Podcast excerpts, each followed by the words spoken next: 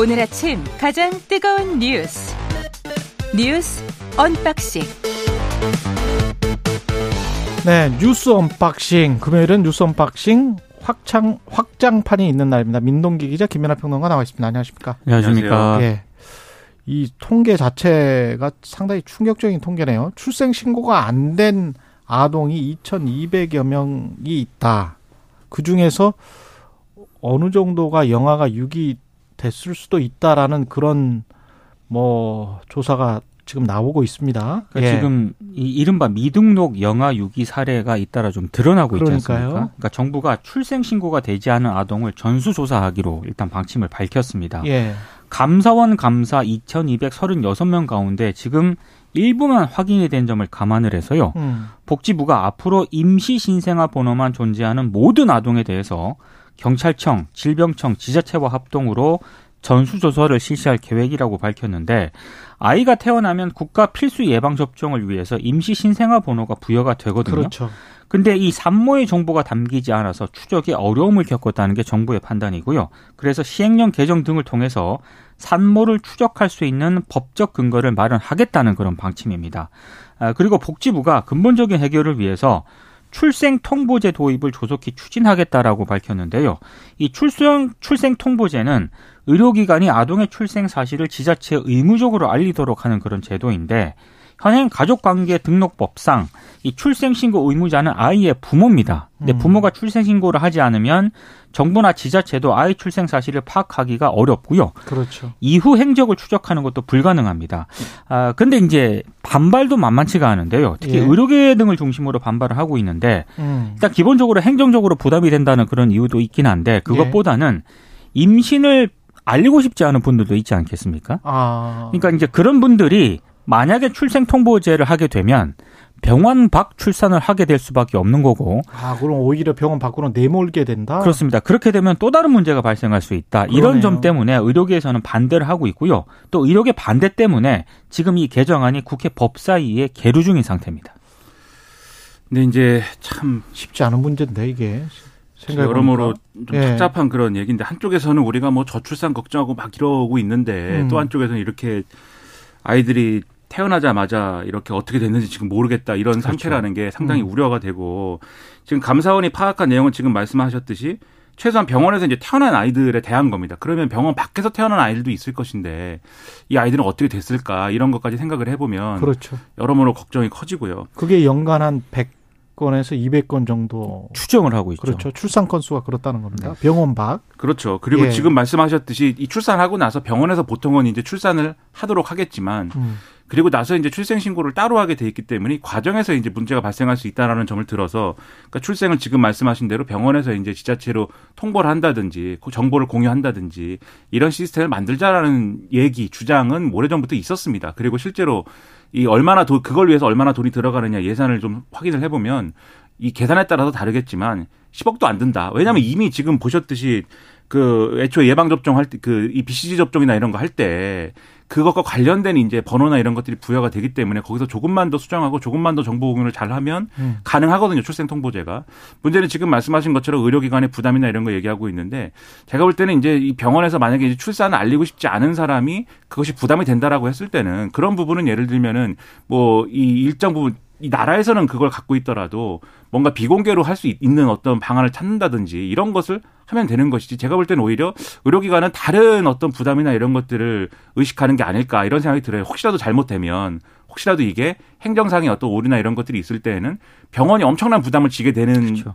이 부분이 있다. 그게 부담스럽다. 이것이 아닌가라고 생각이 되는데 그러니까 의료기관이 그런 부담조차도 만약에 뭐 지기가 싫다라고 하면 제가 볼 때는 그거는 좀 이기주의적인 거 아니냐라는 의문도 있거든요. 그래서 물론 이제 어떤 찬반 논란이 있고 이유를 잘 들여다 봐야겠지만 되도록이면 이런 것 이런 제도 태어났으면 적어도 우리나라에서 정상적으로 태어났으면 국가가 어쨌든 간에 이 부분과 관련돼서는 어느 정도의 상황을 파악하고 관리할 수 있어야 되는 거 아닙니까? 꼭 주민등록 뭐 이런 게 아니더라도 미국 같은 경우에 사회보장번호 다 있잖아요. 그런 식으로 해서라도 이런 부분은 보완하지 않으면 안 된다 이런 생각이 좀 듭니다.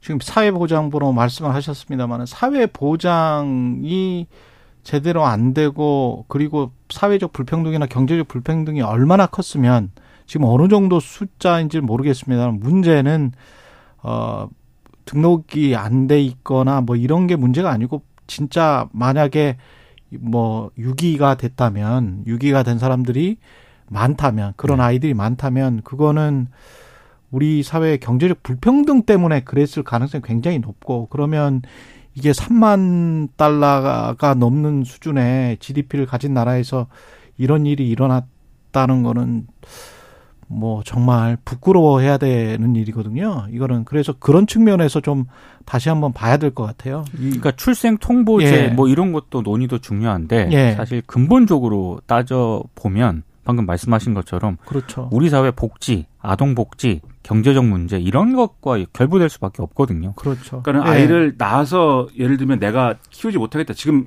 사건이 있어가지고 더 논란이 되고 있는 거 아니겠습니까?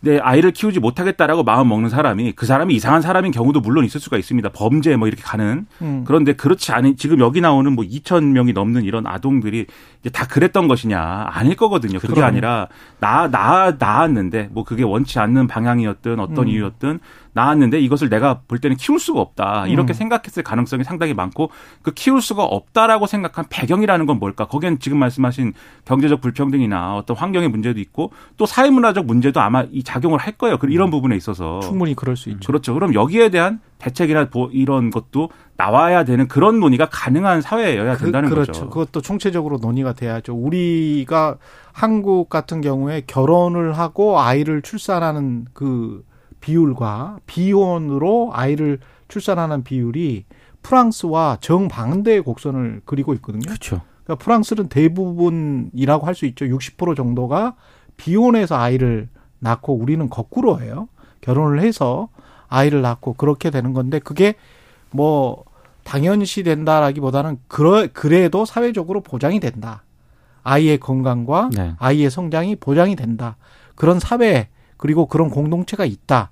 그게 중요한 것 같아요. 그래서 그런 거를 법적으로 어떻게 그리고 문화적으로 지금 말씀하신 것처럼 문화적으로 어떻게 우리가 잘 보살필 수 있는지 예 아이는 뭐 마을 하나가 키운다고 하잖아요. 예.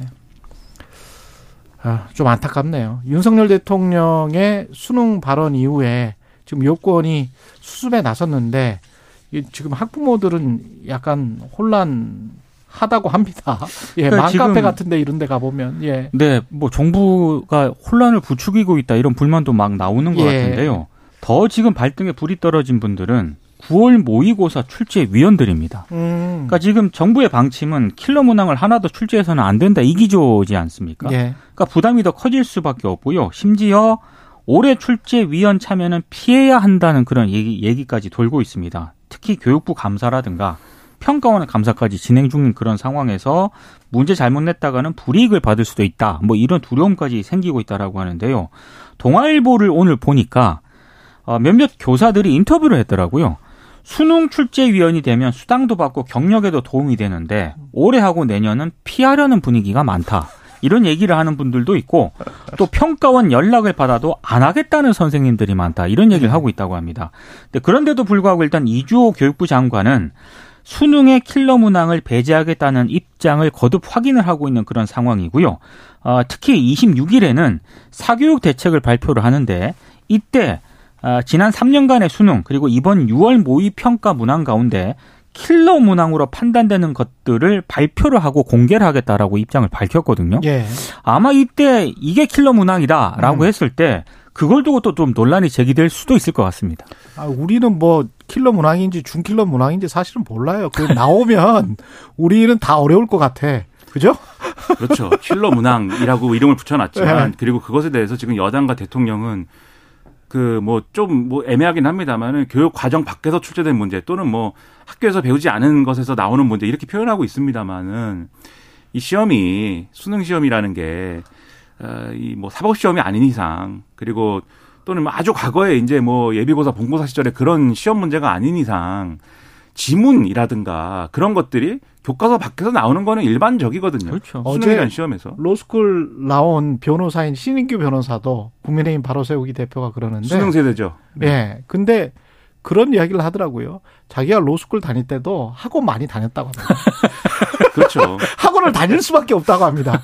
예, 학원을 다녀야 합격할 수 있다. 변호사 시험에 합격할 수 있다. 대부분이 다 학원 다닌다. 음. 그 그렇죠. 로스쿨에서도 그렇다고 하네요. 예. 킬러 문항이 그래서 뭐냐에 대해서는 그냥 이 일반적으로 언론이 표현하는 지금까지 예를 들면 교육 대책을 얘기하고 이러면서 수능에 문제가 있다. 지금 수능이 잘 되고 있다고 얘기하는 사람은 한 명도 없어요. 그렇죠. 수능에 문제가 있다라고 얘기하면서 킬러 문항이라고 했던 것은 이게 그냥 교과서 밖에서 나온 지문이다라는 게 아니라 음. 그것이 그 수준과 난이도가 굉장히 과도하다. 예를 들면은 언론에 이제 김광도 어, 전 이사장 이 뭐이 문제 삼았다고 하는 문제가 있어요. 대표적으로 2020년인가 한번 논란이 한번 크게 된 우리 최경영 기자는 익숙한 얘기들이 나와요. 뭐 근본 이제 바젤 1, 2, 3 아, 협약 음. 뭐 네. 그것에 따라서 자기 자본 비율 뭐 이런 거 BIS 비율 이런 얘기가 막 국어 지문에 쭉 나오는데 그걸 구- 국어 지문에 나온 거 옛날에 그 이슈가 됐었던 적이 그렇죠. 있어요. 그렇죠. 그때 예. 논란이 됐습니다. 예. 그러니까 그런 문제는 사실 일반적인 고등학생 수준의 공부를 열심히 하고 사교육을 받았더라도 그거는 풀 수 없는 문제니까. 아니 그리고 그거 알아서 뭐해?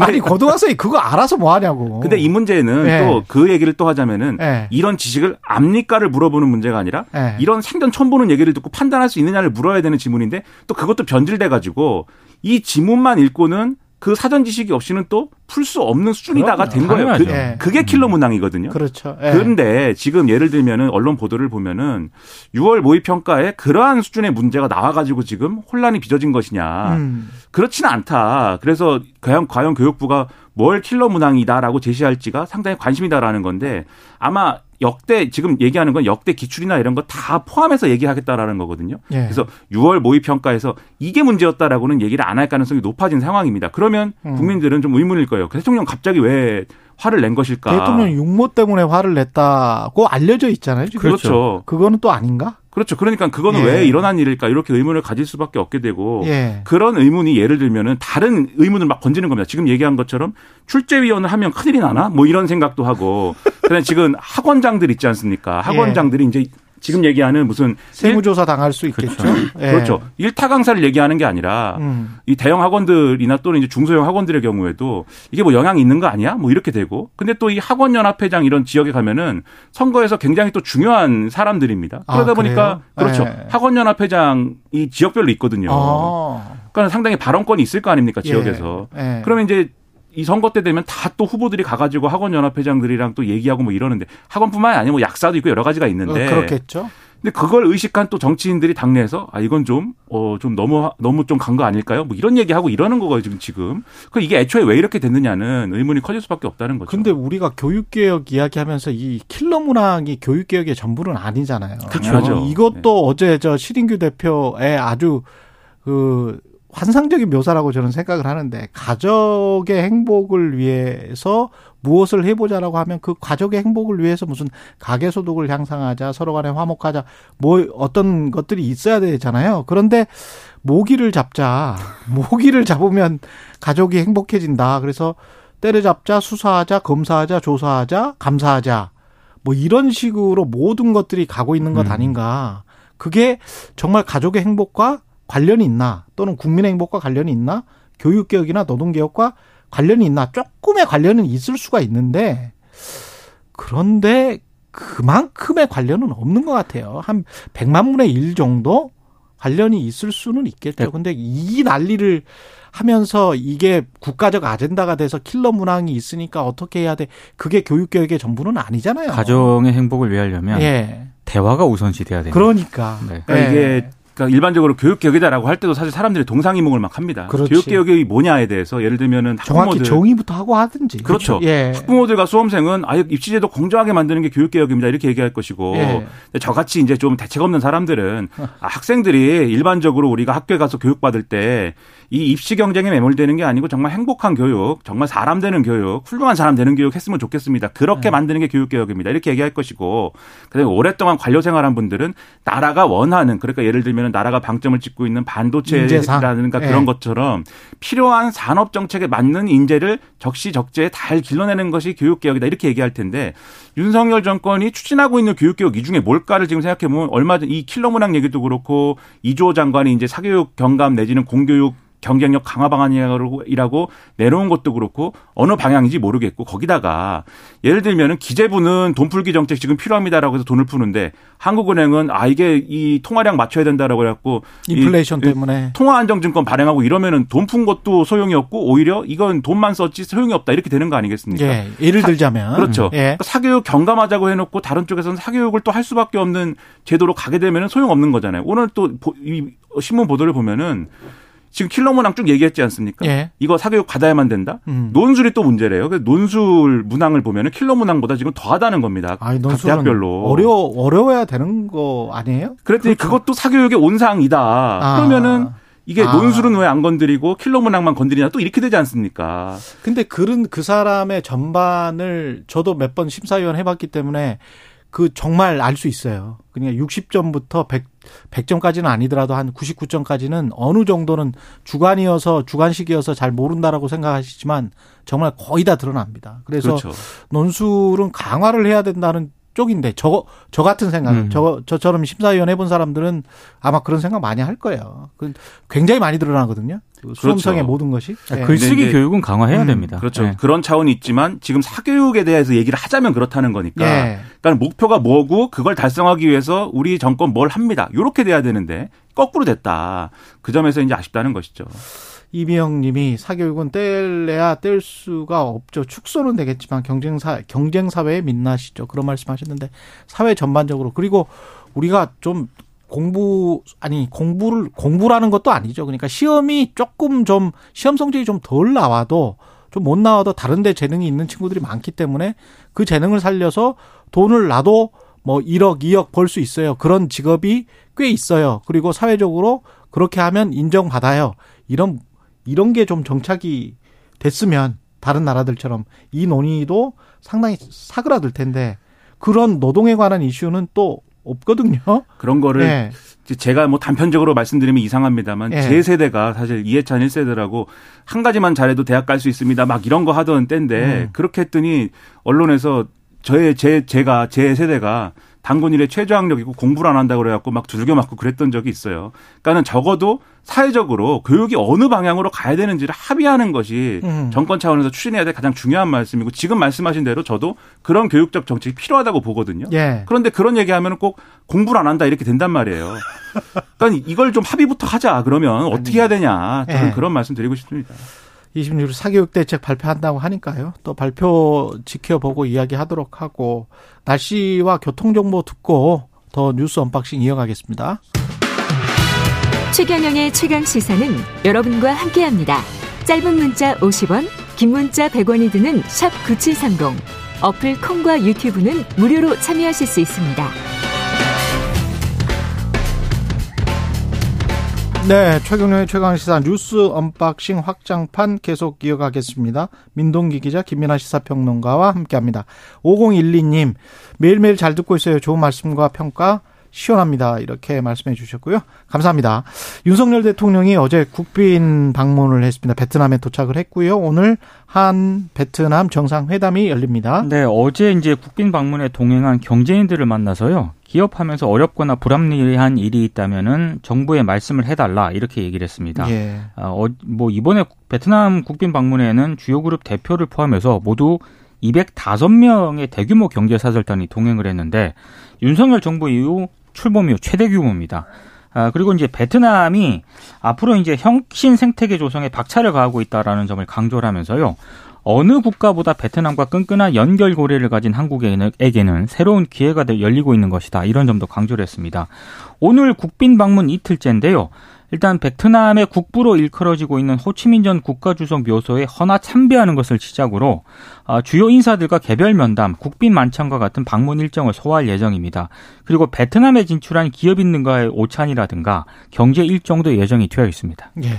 그 베트남은 중요합니다. 그러니까 지금 이제 사실 베트남 하면은 이거 공산주의의 잔재가 남아 있는 국가고 공산주의 국가고 사실상 예. 공산당이 집권하고 있죠. 있죠. 그렇죠. 계속 예. 그렇죠. 물론 이제 뭐 시장이 없거나 뭐 이런 건 아니지만 음. 중국하고 똑같아요. 네. 그렇죠. 네. 그리고 이제 그러한 이제 상황 속에서 중국과의 관계나 이런 것들도 그렇고 다만 이제 미국이 굉장히 중요시하는 어떤 이 아세안 국가 중에 하나인 것이고 또 거기에 비추어서 볼 때 이 중국하고 예를 들면 공급망 디커플링이나 이런 것들이 뭐 현실화될 때 우리는 다른 데로 이제 좀 뚫어야 되는데 그게 소위 말하는 이제 아세안 국가들이 대안이 될 수 있다. 이 또이 비전이 있는 거 아니겠습니까? 그래서 전 정권에서 사실 뭐 신남방 정책 이런 거 하고 그랬는데 그런 걸 종합해 보면 베트남 굉장히 중요합니다. 그렇기 때문에 이게 뭐 다른 정치적 맥락이나 이런 게 있을 수도 있지만 국익이 된다면 가서 이제 이렇게 좀 성과를 내는 것에 어, 힘을 쏟는 게 필요한 것 같고요. 경제인들 대거 이제 같이 가가지고 이제 노력을 하는 거지 않습니까? 그런 게 필요한데 다만 이제 이런 걸로 추진하는 것과 동시에 또 이러한 이제 일들이 베트남에서뿐만이 아니라 다양한 어떤 국가들에 다 가능해야 되는 거 아니겠습니까? 특히 중국도 중국, 그렇고 특히 중국. 그렇죠. 예. 그런 식으로 좀,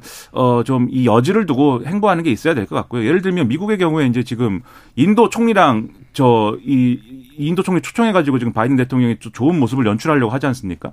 민주당 내에서 인도는 아직도 인권 침해가 빈발하고 계급 사회다라고 그래갖고 지금 비판 성명 내고 막 이러지 않습니까? 예. 그러나 그런 게 있음에도 불구하고 인도는 중요한 국가라고 생각해서 하는 거지 않습니까? 그러니까 이런 것들, 이런 판단들이 외교안보적으로 필요한 거 아닐까 그런 생각이 좀 듭니다. 특히 한국 경제는 핵심이 중국이 아직도 중국이 맞고 그리고 앞으로 최소 10년 이상은 중국입니다. 그래서 그 뭐 신남방 정책을 계속 이어가든지 아니면 뭐 인도가 성장하든지 근데 인도에 진출한 기업들 아직 비용 문제랄지 그 다음에 교육 문제랄지 그 다음에 인도가 언어가 워낙 또 다양하기 때문에 그게 통일된 중국처럼 통일된 시장으로서 한국 기업에게 굉장히 많은 이익을 가져다 줄 것이다. 그것도 한 10년 후, 20년 후 잘 되면 그렇게 다 예상을 하거든요. 동남아도 마찬가지로 국가들이 다 다르잖아요. 그래서 그렇죠. 중국처럼 뭐 14억, 14억의 하나의 시장 이렇지는 않아요. 그렇습니다. 이렇지는 않고 다 뭐 베트남도 꽤 큰 나라긴 합니다만은 많아봐야 1억, 인도네시아처럼 2억, 3억 뭐 이 정도가 끝이거든요. 그리고 나머지는 그렇죠. 뭐 작은 국가들인데 거기에서마다 또 진출할 때마다 그 전략이 또 다 다르기 때문에 이거를 기업 입장에서는 그게 다 비용입니다. 그러면 중국에서 발을 뺀다고 하더라도 10년, 20년 걸리는 이 상황에 우리가 얼마나 시간을 벌고 얼마나 중국으로부터 어 튼튼한 어떤 지렛대 효과를 거둘 수 있느냐 그게 중요하지. 그래서 대통령이 지금 뭐 베트남 가는 건 당연히 좋고요.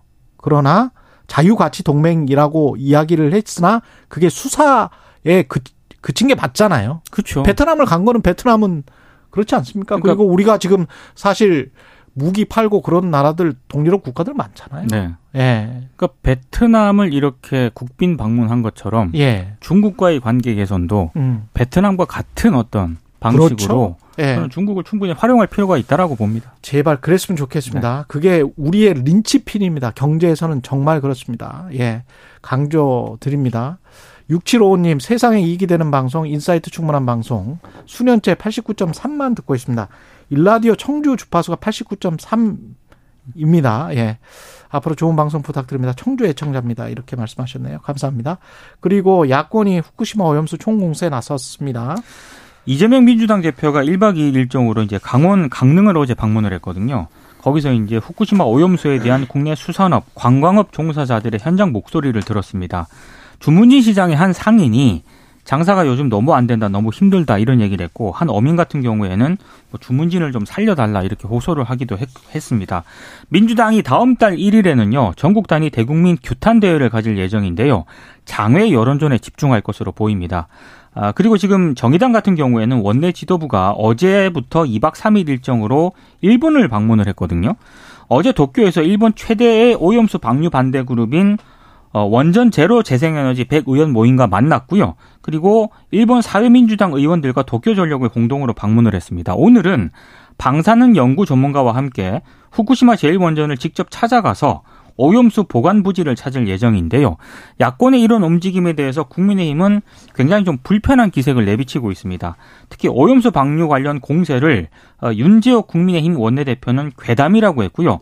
민주당이 태평양 도서국에 이 오염수와 관련해서 서한을 보냈거든요. 예. 이 서한을 보낸 것과 관련해서도 이제 나라 밖으로까지 괴담 선동에 나서고 있다라고 비판을 했습니다.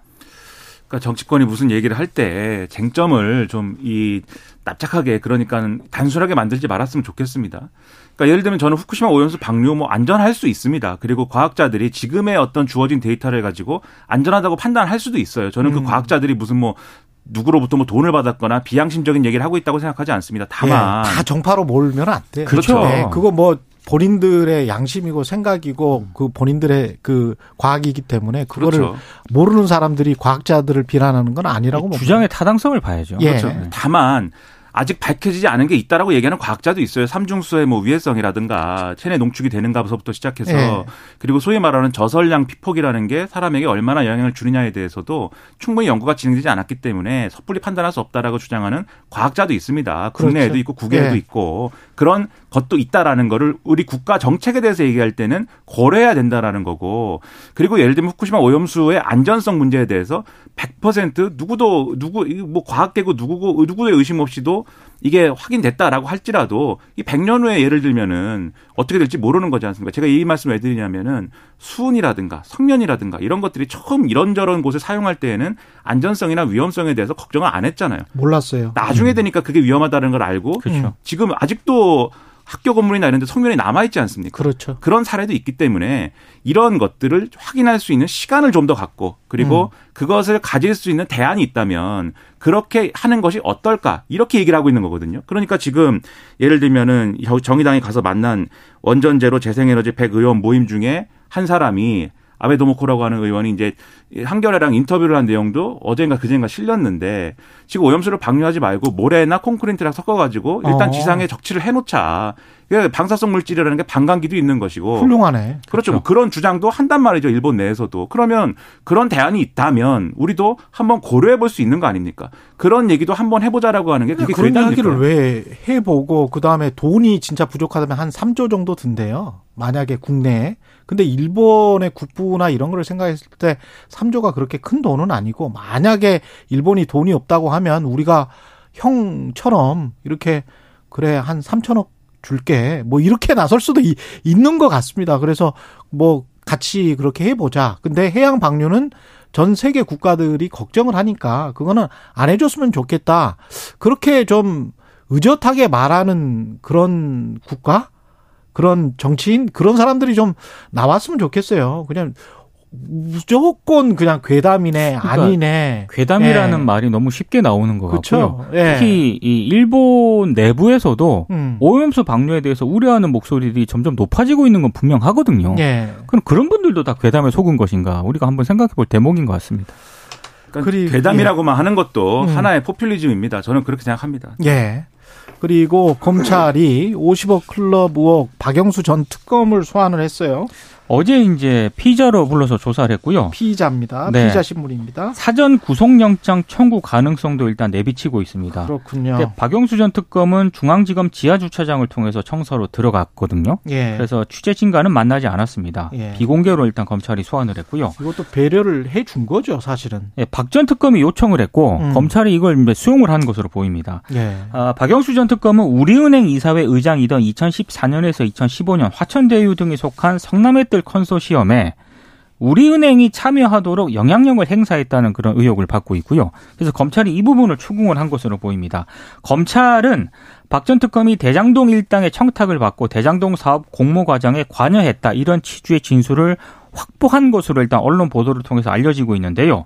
아, 원래 우리은행이 이 컨소시엄을 참여를 하려고 검토를 한 건 맞는데 예. 내부에서 반대를 해서 컨소시엄에는 참여를 안 했거든요. 직접 투자는 안 하고. 그렇습니다. 예. 근데 대신에 1,500억 정도의 프로젝트 파이낸싱 대출을 약속을 하는 여신 의향서를 써줬습니다. 돈을 빌려줬다. 1,500억 그렇습니다. 원을. 근데 예. 이 과정에서 박영수 전 특검이 개입을 한 게 아닌가 검찰이 일단 의심을 하고 있는 그런 상황입니다. 음. 어쨌든 검찰은 어, 대장동 일당이 약속한 돈 가운데 박영수 전 특검이 실제로 받은 자금이 있는지도 지금 확인 중인데요. 아, 박 전 특검이 2015년 7월부터 특검 활동 직전까지 화천대유 고문으로 일을 했었거든요. 그렇죠. 그때 받은 돈 2억, 그리고 화천대유에서 일한 박 전 특검의 딸이 대여금 명목으로 받은 11억, 뭐 이런 것들이 결국에는 이 박영수 전 특검이 받은 50억 가운데 일부가 아니냐, 음. 뭐이 약정한 그 50억 가운데 일부가 아니냐라고 의심을 하고 있고, 특히 박 전 특검의 딸은 미분양 대장동 아파트를 분양을 받아서 8억의 차익을 봤다는 의혹까지 받고 있거든요. 그렇죠. 그러니까 이 모든 게 결국에는 약정한 그런 금액의 일부일 수 있다라는 게 검찰의 판단입니다.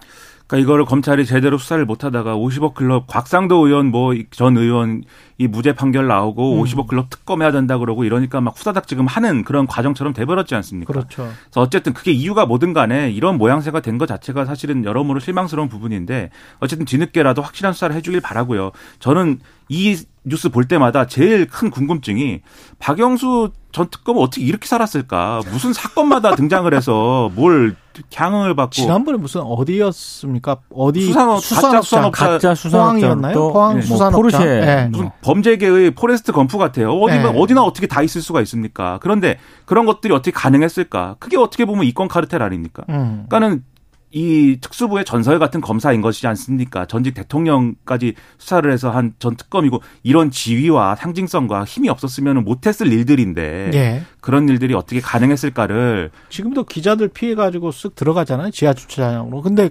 검찰이 언제 요새 정치인들한테도 이런 특혜는 안, 안 베풀지 그렇죠. 않아요. 예. 그러니까 검찰이 어떻게 이런 일이 가능했을까 이것도 한번 좀 자기 자신들을 돌아보면서 반성을 한번 해보자. 이게 어떻게 가능합니까? 저는 좀 또 이해가 안 되는 게 예. 박영수 전 특검 이 수사도 굉장히 늦다 늦었다고 생각을 하거든요. 많이 늦었죠. 사실은. 근데 예. 50억 클럽에 이름이 올라 있는 다른 분들이 있습니다. 법조인들. 그렇죠. 이분들에 대한 수사는 도대체 어떻게 되고 뭐 있나? 대단한 검사들이었거든요. 그 네. 사람들도. 예. 근데 그 검사들에 관해서는 어떻게 수사를 하고 있는지 그것도 궁금하고. 이러, 이렇게 이야기를 하다 보니까 다 끝났어요. 지금 아, 56분에 끝나야 되는데 한 30초밖에 안 남았습니다. 예, 그리고 중앙선관위가 전체 직원을 대상으로 전수조사를 벌인 결과 아, 21건. 근데 25명이나 지금 뭘 안 냈다며요? 예, 그러니까 신상. 21건 특혜 채용 의혹을 파악했다는 건데요. 예. 이거는 이제 개인정보 동의를 한 분들을 그렇죠. 대상으로 한 거기 때문에 결국에는 감사원 감사에서 네. 숫자가 더 늘어날 수도 있다. 이런 얘기가 나오고 동의 있고. 안한 사람들이 지금 25건. 그렇죠. 예. 그렇습니다. 배짱인지 다른 이유인지 모르겠습니다.만 배짱을 부리지 말았으면 좋겠습니다. 민동기 기자 김민하 평론가였습니다. 고맙습니다. 고맙습니다. 고맙습니다.